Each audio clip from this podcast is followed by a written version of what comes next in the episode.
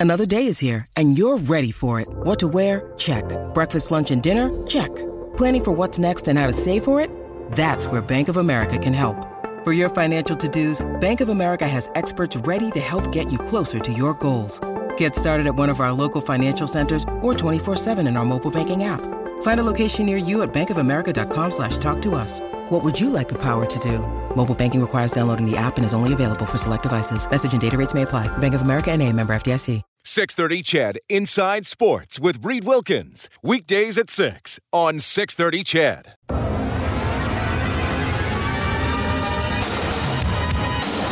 At center ice, it's Connor McDavid. He's got Darrell Walker, and he's got some room down the sidelines. McDavid to Eberle, dishes off one timer To the 30, 20, 10, 5. Score!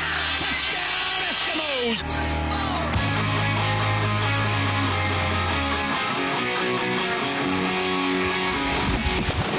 Edmonton's home for breaking news on your favorite teams. This is Inside Sports with Reed Wilkins on the voice of your Edmonton Oilers and Eskimos. 630 CHED. The Edmonton Oilers back to work today. They didn't hit the ice, some meetings, some off ice workouts, getting ready to play Tampa Bay on Saturday night. I can tell you that the Oilers have called up Taylor Beck from the Bakersfield Condors. He's leading that team in scoring. Anton Slepyshev gets sent down. They'll be back on the practice ice tomorrow. You'll hear some comments from head coach Todd McLellan, from Milan Lucic as we move along this evening, and you can get more as well on the Oilers page on 630ched.com. Thanks a lot for tuning in tonight. My name is Reed Wilkins. This is Inside Sports, soon to be replaced by night after night of Garth Brooks concerts. this, this seems like the only thing left in the city that's not a Garth Brooks concert. But speaking of friends in low places, I'm pleased to welcome NHL legend Kelly Hrudey back to the show. Hi, Kelly. That's my favorite intro of all time that you've just given me. That is fantastic. Well, I try, buddy. I try. Uh, you got to rub shoulders with uh, with a lot of uh, celebrities and entertainers over the over your years. You ever run into Garth Brooks?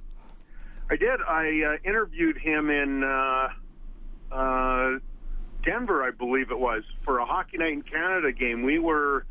He has that uh, ch- uh, foundation. I think Teammates for Kids. I could be mistaken with the name, but it's something like that. And uh, he's he's partners with the NFL, the NHL, I think uh, Major League Baseball, and other organizations. Maybe basketball. I don't know that. But uh, he's really partnered a lot uh, with the NHLPA, and he's performed a bunch of private parties. I know in Vegas he's had private parties for the guys, private concerts. I was at one uh, somewhere at uh, one of the All Star games in some city. I can't recall anymore, but and he put on a private concert for a whole bunch of us, which was amazing. He and his wife uh, Trisha Yearwood, whom I'm a big fan of, so they both sang. Um, and then going back to the interview, I can't recall um, what year it was, but uh, I was asked to go up and do an interview with him in uh, the maybe Joe Sakic's box or something. And anyways, he was really nice. He was awesome. He's in fact quite good friends with Patrick Roy, as, as I found out. And uh, he was great. We had like a five minute interview or something like that. I think you can still find it on YouTube if you search. But uh, I was quite nervous, and he made me feel really at ease. Well, he has the reputation. I mean, he was on. Uh, we have Kissin' Country 103.9, another Corus station in the same building. He was on the morning show two weeks in a row because people just keep buying tickets to his shows. Uh, nine Right. shows in Edmonton, over 140,000 tickets sold.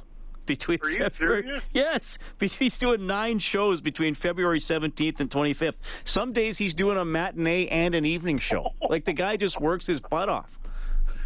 Well, he does, and and what I was uh, able to find out about how gracious he is, and and that charitable work, like that foundation, he does really important work. And if I'm not mistaken, also uh, one of the other reasons why people like him, not only because of his music, that that foundation, I believe they donate 100% of the proceeds that, that are raised. So I mean, talk about uh, putting your money where your mouth is. Yeah, for sure. Kelly Hrudey joining us on Inside Sports. You know, we're going to continue with the uh, celebrity chat. Obviously, on a on a sad note, Kelly, with uh, Alan Thicke passing away a couple of days ago, and you played for the LA Kings when it was uh, a big rebirth for, for the team, and, and a lot of uh, Hollywood types, uh, you know, started to come to the games a little more. Mr. McNall did a credible job promoting them. Now, Alan Thicke was obviously a Canadian and already a hockey fan, but he, and he already had a relationship with Wayne Gretzky. But you, you must have uh, run into Alan several times. Oh, if not hundreds of times. Yeah. So, Alan was a great uh, uh, friend for. You know what? I'm going to say and I don't think I'm incorrect here, for most of us of my generation, he was at, you know, not only at LA Kings games, but he was in many of the buildings we would be in. You know, sometimes I'd see him at Maple Leaf Gardens or, you know, maybe the Montreal Forum and in different buildings because he was not only extremely busy with his acting, but he is just such an avid fan.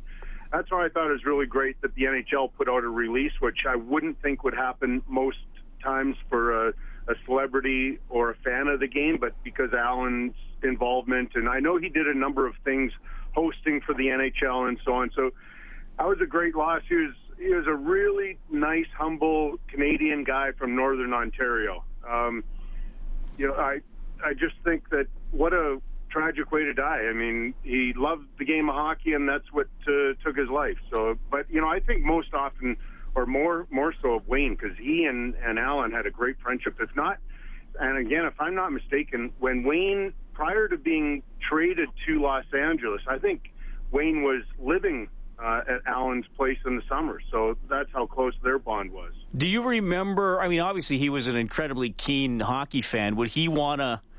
Would he want to talk to you about the game, or, or would he just sort of uh, want to come up and, and visit, or, or, was he just right into what had happened and wanted to know about it? Uh, he was uh, he was a little bit of everything. He, he loved talking the game, but he he wasn't such a, a fan that that's the only kind of conversation you had. In fact, my wife and I ran into him in Los Angeles. Uh, I'm going to say about a year and a half ago, we are uh, invited to. There's the at the Canadian Consulate. They have a, a, Gram, a Grammy party, and that's where I had a really nice chat with him for at least ten minutes. And uh, so, you know, we must have talked about music or acting or something at that point. But he was a very well-rounded guy, and and I don't know if there's anybody, at least that I've ever met, that ever said anything disparaging about him. And I'm not saying that only because he's passed away. I would have said that if you were still around today. Kelly Hrudey joining us on Inside Sports at six thirteen. You know, it's interesting this week because I had Bruce McNall on the show on uh, on Monday, and he gave some thoughts on Las Vegas and, and protecting star players and. And he said, I don't know what the league is going to do, but he goes, you can't have stars at risk because I can't sell a movie without a star, and I don't think the league mm. can sell itself in a lot of markets without a star coming to town. But McNall, uh, and look, I know he's had ups and downs in his career and, and his life, but he he to me he put the Kings on the map in terms of making them relevant and, and, making them competitive because let's face it a lot of guys probably liked playing hockey in LA in the 80s but the team wasn't usually very good.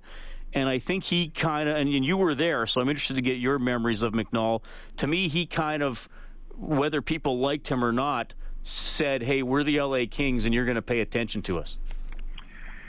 You know, I'm glad you mentioned that about uh, his uh, feelings about stars and uh, protecting them because when I look back, I guess the number one thing I think of uh, Bruce, and there are many positives. He personally, regardless of the situation he found himself in um, with the uh, the law, he I found him to be uh, nothing short of a fantastic human being, and he treated not only myself but my my entire family uh, amazingly well. Um, but I think of the the different attitude he had than virtually any other owner that I could have ever uh, uh, worked for or in any other league that I've ever known. And I'm, by that I mean when you think of Bruce, one of his roles or one of his beliefs after he got uh, Wayne was he wanted to make the people of LA, the hockey fans there, or the non-hockey fans even, believe that the rest of us were stars too. He created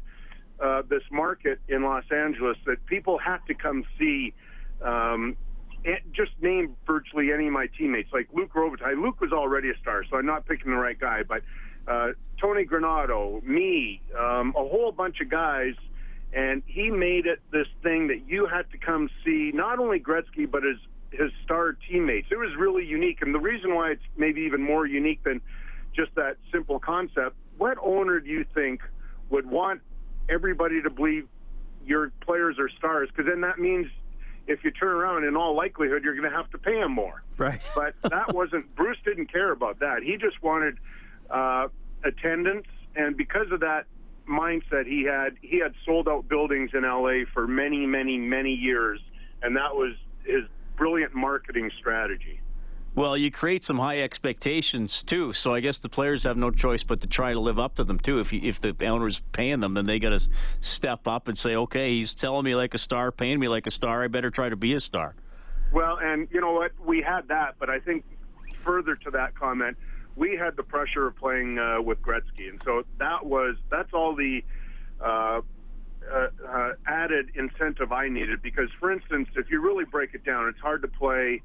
Um, you know, great uh, 70 times a year for a goalie or 60 or 55 or whatever.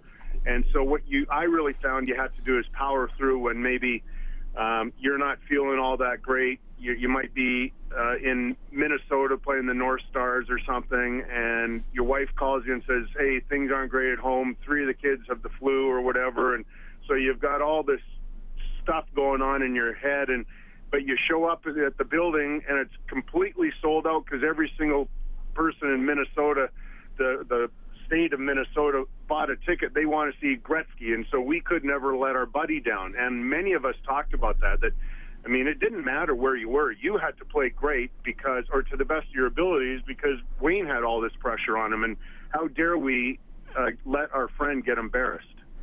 Kelly, I'm glad you brought that up about pushing through when you're not playing great because that ties into the Oilers. Can we get to that after the break? Yeah, you got it. Right on. More with Kelly Hrudey. I'm gonna I'm gonna uh, throw something at Kelly that Todd McLellan said today, and it ties in nicely to what Kelly just said. Inside Sports on CHED.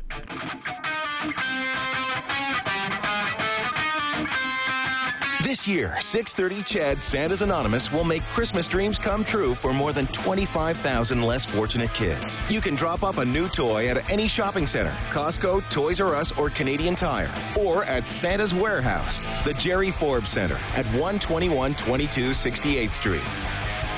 And don't forget to check out santasanonymous.ca. We are looking for people to deliver this weekend, especially on Saturday, if you have time to help out. I'm Reed Wilkins. It's Inside Sports on 630. CHED, former NHL goaltender, now NHL analyst with Rogers Hockey Night in Canada. You see him on the tube all the time. Kelly Hrudey is on the line. I got Thursday Night Football on. They're about to kick off in Seattle, and they they do these color rush uniforms. The Seattle Seahawks are wearing a full lime green outfit. And I'm thinking, Kelly, the people who used to make fun of you for wearing a bandana must be losing their mind tonight. oh, that's great. It's funny. Uh, my wife and I were uh, were driving home yesterday from this, uh, or two days ago, and uh, we had Ron MacLean's book, uh, Collared. I think that's the name of his first book, and we're going over it because uh, Ron mentions me and it, it of course is in reference to Don Cherry calling it the blue chiffon. So we had a pretty good chuckle because I'd forgotten all about that. So good memories. Yeah, for sure. Hey, uh, the Oilers took yesterday off. Uh, they, they had a busy stretch. They played 23 times in 43 days. Didn't do great. They went 8, 10, and 5. Uh, uh, you know, didn't do well in overtime. Had a few games, uh, three games actually. They lost in the final two minutes. And Kelly, I'm, I'm going to play the whole quote for our listeners uh, later in the show, but it's kind of a long one. I'm just going to read you uh, uh, yep. something interesting that Todd McLellan said today.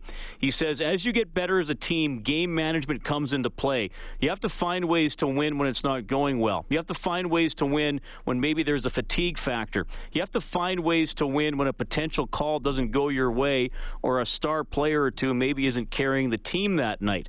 I think we have a long way to go in that area. Some of that ex- is experience, some of it is growing as a group. And, and I that's the end of the quote. And I found found that very interesting because the Oilers are getting points. They're in an okay position. But yeah, you can look back over the last month and a half and say even if two, three, four extra points could have been bagged in tense situations, it could change the whole outlook. And I'm just wondering your perspective on, um, you know, playing when you don't feel your best or things aren't going your way. Because as, a pro, it's still your job to try to figure out a way to win that game. You know what's uh, uh, interesting about that comment about when you're not feeling your best, or it's it's surprising how rarely you ever feel all that great going into a game. It, it's the weirdest thing because you're thinking, and I know most fans listening to this would say, "Well, how dare you say that when?"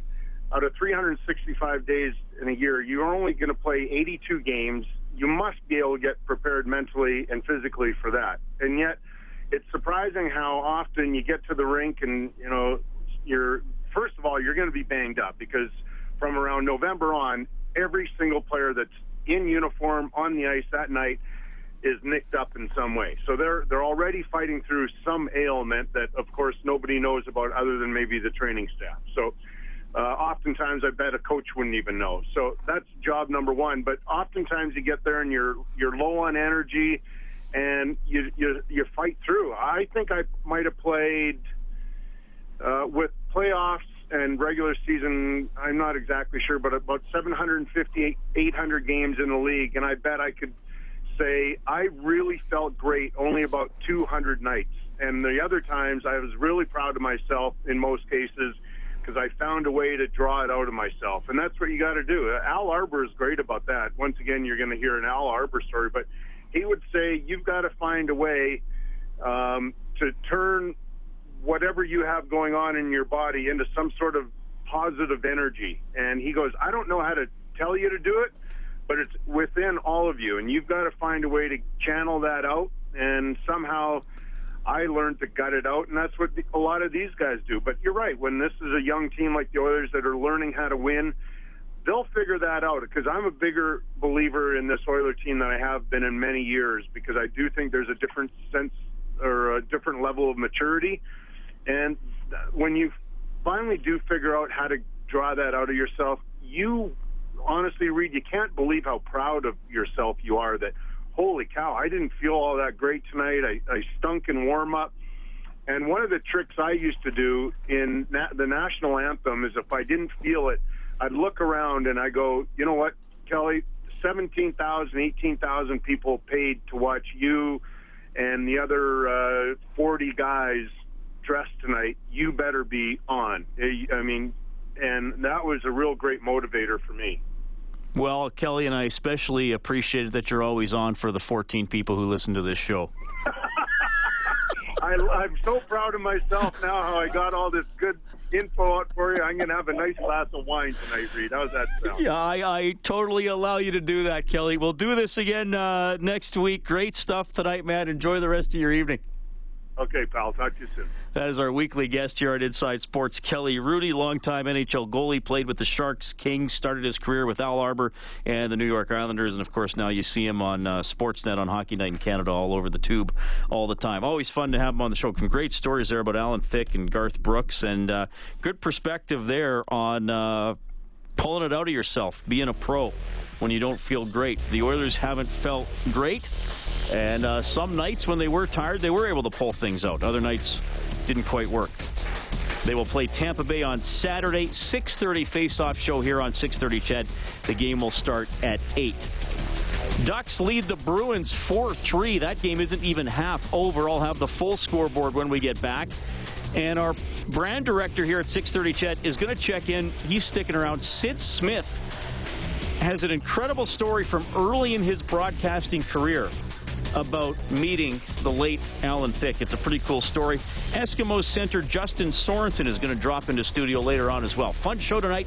You can always text 630 630. The open line number 780 496 0063. I'm Reed Wilkins. You're listening to Inside Sports on Oilers Radio, 630 CHED.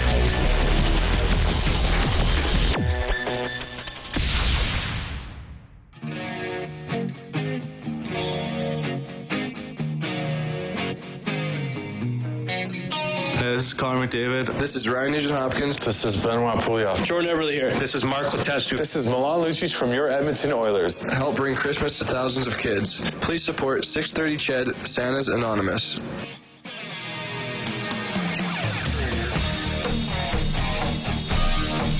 Okay, here's what's happening in the NHL tonight. Ducks leading the Bruins 4 3, eight minutes left in the second period. The Islanders have a 4 3 lead over Chicago that is late in the second period. After the first period in Toronto, the Maple Leafs up 1 0 on the Coyotes. The shots are 21 7 for Toronto. 1 1 Kings and Red Wings after one. Shots are 11 2 Los Angeles. Late in the first period, 2 0 the Devils lead the Blues. The Wild have an early 1 0 lead over the Predators. No scoring yet in Winnipeg between the Panthers and the Jets. The shots are 19 6 for the Panthers. And later on tonight, the Rangers play the Stars. Oilers will have a uh, full practice tomorrow. They play Tampa Bay on Saturday night. Anton Slepyshev has been sent to Bakersfield. Taylor Beck has been called up from the farm. I'm Reed Wilkins. It's Inside Sports on 630 Ched. Your scoreboard is for Crystal Glass. For all your glass needs, you can visit crystalglass.ca. Well, uh, Kelly Hrudey and I were talking about Alan Thicke passing away, a uh, very popular Canadian entertainer who never forgot his roots. And uh, Sid Smith is uh, my brand director here at, at 630 Ched from Kirkland Lake, Ontario. Sid, welcome to the show. How are you doing?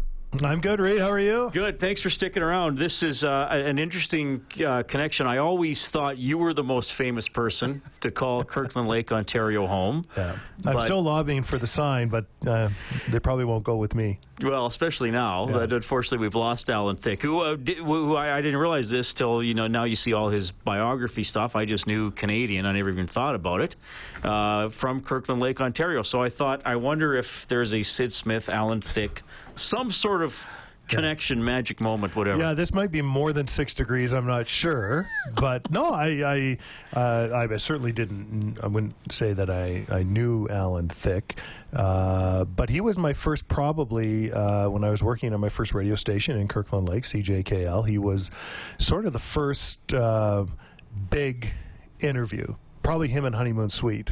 Nice. Uh, but the, but the connection was uh, my uh, my mother was uh, a public health nurse, and so part of what she did, she would go and visit people in their homes just to see how they're doing and help them out. And one of the uh, couples that she would go visit on a fairly regular basis were uh, was Alan Thicke's grandparents, who still lived in town. And so she'd go over there, and you know, this is right around the time when he's he's big and he's famous, so he would have done his Canadian talk show, and then he he had done Facts of Life, I guess, is probably what he was doing at that time. I mean, I don't have the best memory of this, uh, but he was certainly big and famous. And anyway, so he she'd go over and visit, and every now and then, um, you know, she'd walk into their house and. Uh, Alan would be kind of lying on the couch watching TV like you do at your grandma and grandpa's house. And so she kind of got to know him a little bit over time, and he just kind of knew that, you know, every now and then Mrs. Smith comes to visit grandma and grandpa and make sure that they're doing all right, and that's good. And so that relationship would have started before I got into radio, but then once I did, so now, and, and I, I, I wasn't there, but I can only sort of imagine the conversation with my mom going, Oh, hey, Alan, like, my son's in show business too now. Like, you, you must have a lot in common.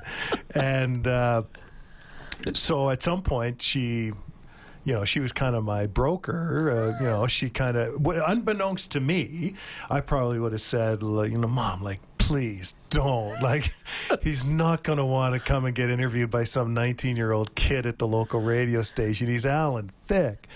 Uh, but she was my mom, and so she said, "Hey, you probably would like to get interviewed by my son," and he's like, "Yeah, I'd like to get interviewed by your son." uh, and so she told me that, like, and then she came home after she already talked to him one of these times and said, "Would you?" And I'm, well, yeah, of course. I, I wouldn't say no to that. And uh, but I thought nothing would ever come of it. And then, you know, two, three months go by, and he was coming back up north to visit his grandma and grandpa again. And he phoned ahead and said uh, to them, and said, "Hey, you know, I'm coming to visit. Did you, you did you want to call Mrs. Smith and see if see if her boy still wants to interview me?" So it was like this weird sort of thing, and. Uh, so I said, yeah, yeah sure. And uh, he just kind of, you know, whatever the day was, just kind of showed up at the radio station, walked upstairs, and introduced himself to the receptionist, and said, you know, I'm here to here to talk to Sid. so, so I was like a big deal around the radio Yeah, station for a couple yeah. of days, right? But, but yeah, so that, but he, and um, and I just, I just remember that he was, as everybody's sort of been talking about, like from the very, very famous people to, uh, you know, regular folks that just had the opportunity to meet him. What I remember was he was just a really, really nice guy. Well, and that's and this that's such a Canadian story that he just went to his hometown small town radio station because he probably thought, yeah, I should do it. And he's one of those guys. I mean, you don't you never hear anybody say anything bad about Alan Thicke. No. right? Canadians love him, and I think we love Canadian stars. We know you often have to go to the states to to mm-hmm. make it. But they, I mean, sadly enough, he he passed away because of a hockey game. Right. But that's also he kept playing hockey, even in L.A. where Yeah. there's you know, and we love when you know Mike Myers would slip his hockey references into Saturday Night Live Yeah. or, or, or or whatever, so that he always maintained that where we could always you know poke people, and say, oh, he's he's Canadian, he's Canadian. Well, and one of the things I do remember w- when when I was talking to him, so he, you know, because I was at that point, I you know I didn't know much of his background other than he was from our hometown, uh, but he went down south to go to school to uh, I think he went to Western in, in London, Ontario, and.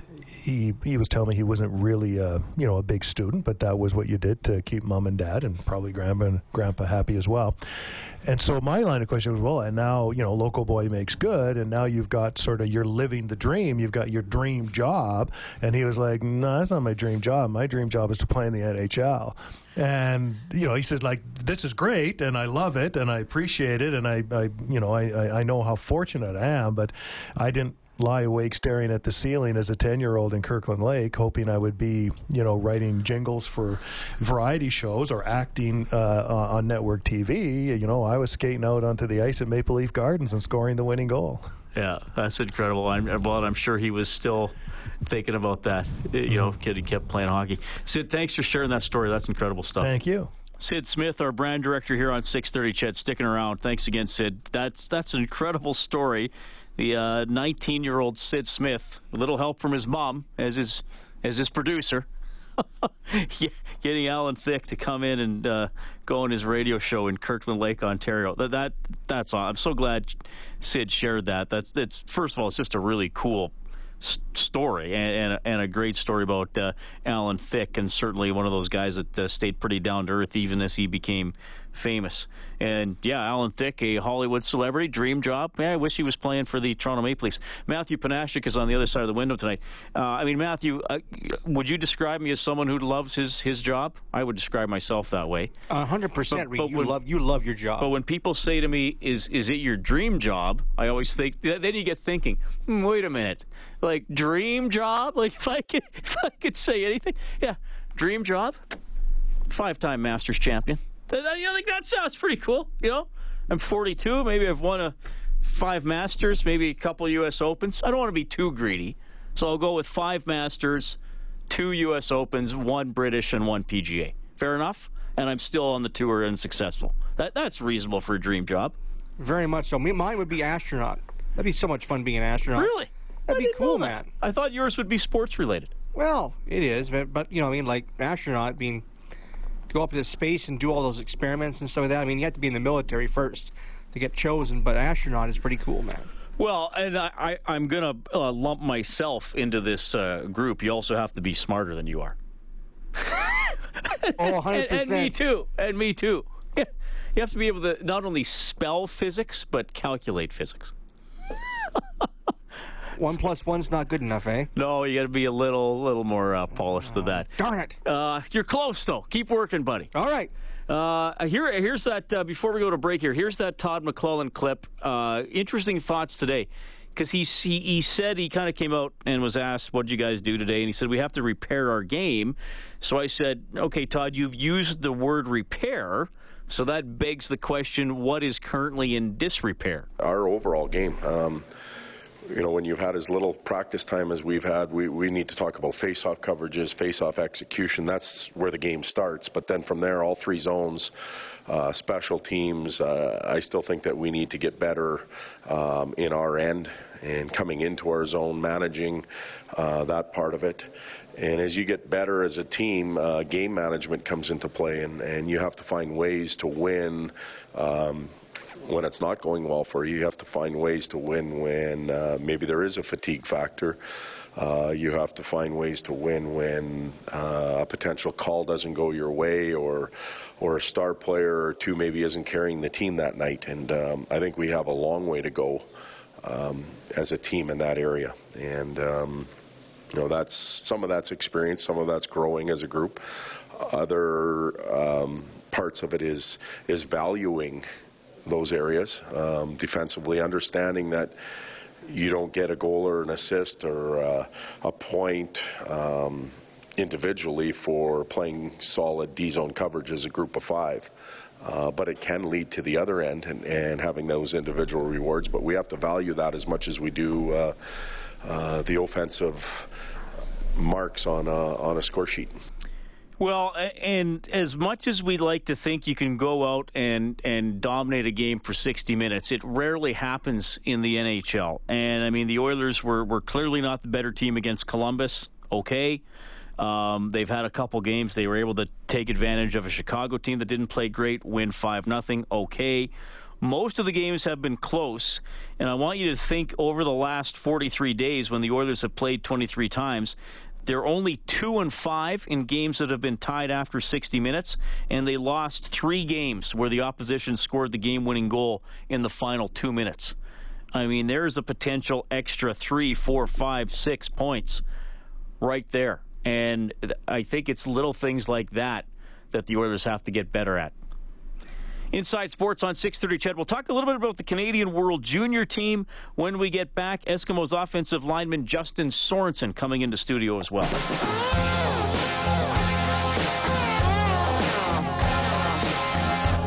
Serving Edmonton and making Christmas dreams come true for more than 60 years. We are 630 CHED Santa's Anonymous. Remember the new warehouse for Santa's Anonymous, the Jerry Forbes Center, 12122 68th Street. If you want to deliver toys this weekend, doors will open at uh, 930 Mayor Don Iveson will be in attendance on Saturday. Members of the Edmonton Eskimos will uh, be there, and we are looking for people to drive and deliver. You can help for as little or as long or as long as you're available for on both Saturday and Sunday. SantasAnonymous.ca for more information. My name is Reed Wilkins. It's Inside Sports on 6:30. CHED, thank you so much for tuning in tonight. It is that time of year where we're getting hyped up for the World Junior Tournament, and to help us do that and tell some stories as well. I'm pleased to welcome the play-by-play voice of the Everett Silvertips in the WHL. It is Mike Benton. Mike, you're on with Reed. How are you doing? I'm doing just fine, Reed. Thank you. How are you this evening? I'm doing very well. It's it's great to talk to you. And uh, you know, I was I was reading about you today, and uh, I deal with a former play-by-play voice of the Alaska Aces on a daily hmm. basis, and that is Jack Michaels, who now calls the Oilers game. And I'm like, hey, Mike used to call the Alaska Aces game as, as well. I did not actually uh, come after Jack. It was actually the guy who took over for Jack. Uh, that's Josh Bogorad now with the uh, Dallas Stars. He handles their uh, pregame and intermission coverage on television. But uh, Jack and I uh, have a, a wonderful relationship, which goes all the way back to 2003 or 2004, and he was in his second year with the Aces. Uh, I, I came from, uh, as a few of you would call, a non-traditional hockey background, where I went to college at a, a liberal arts uh, university in the LA area, where I grew up and grew up watching um, Wayne Gretzky, the Kings, uh, Paul Kariya in his heyday with the Ducks, and I wanted to get into hockey, but uh, I had to use some pretty creative uh, turns to finally get on that road full speed ahead. So what I would do actually is I latched on to a friend who was uh, helping run press box operations with uh, the old Long Beach Ice Dogs team. Back then, they were uh, just in their infancy in uh, the ECHL, and I happened to run across uh, a game against Alaska, and Jack was handling play-by-play back then. Uh, whereas he and I grew a relationship, and he offered to listen to my tape when I was in college and give me some feedback. Uh, lo and behold, I then uh, got into it with uh, the Stockton Thunder of uh, yesteryear, and uh, Jack and I grew a relationship. And uh, when the time came, I uh, got a chance to uh, take over in Jack's old position with the Aces, which was uh, a very a very rewarding set of two years uh, up there. Not just growing professionally, but personally as well. And uh, Jack is a guy who I still keep in touch with from time to time. Uh, obviously, very busy, but uh, certainly a lot very special that still remains there. And really, I, I can't be uh, too proud for a guy like Jack and uh, what he's doing now with uh, you guys and with the Oilers. Mike, and we want to talk about Carter Hart because he's a great local story and a great Everett story. Mm. But it's it's too good for me not to ask. Okay, so you're in LA, one of the warmest places in the United States, and then you go work in Alaska, one of the coldest. what, what it was, was that a little like? bit of a culture shock, and when I got the job up there, I sat down with my wife Amy, and we made a list of, okay, here here is a, a list of things that we can bring, and a list of things that we should sell. Besides the car, pretty much everything that was in the label of warm weather clothing was out the door and into the thrift store about a week later and we happened to bulk up in our first couple of weeks uh, up there. It definitely is a bit of a change. All right. Uh, Mike Benton joining us. He's the uh, play-by-play voice for the Everett Silvertips. They have placed a couple of uh, players on Team Canada for the upcoming World Junior Tournament. One of them is goaltender Carter Hart, who uh, is an Edmonton area kid. Uh, I've had him on the show a couple times. He's a very he's a pl- pleasure to talk to, great to deal with. He's having an incredible season. I mean, just tell us you're around Carter all the time. Just tell us what he means to the to the Silvertips, and uh, just uh, your thoughts on on uh, him representing Canada here coming up.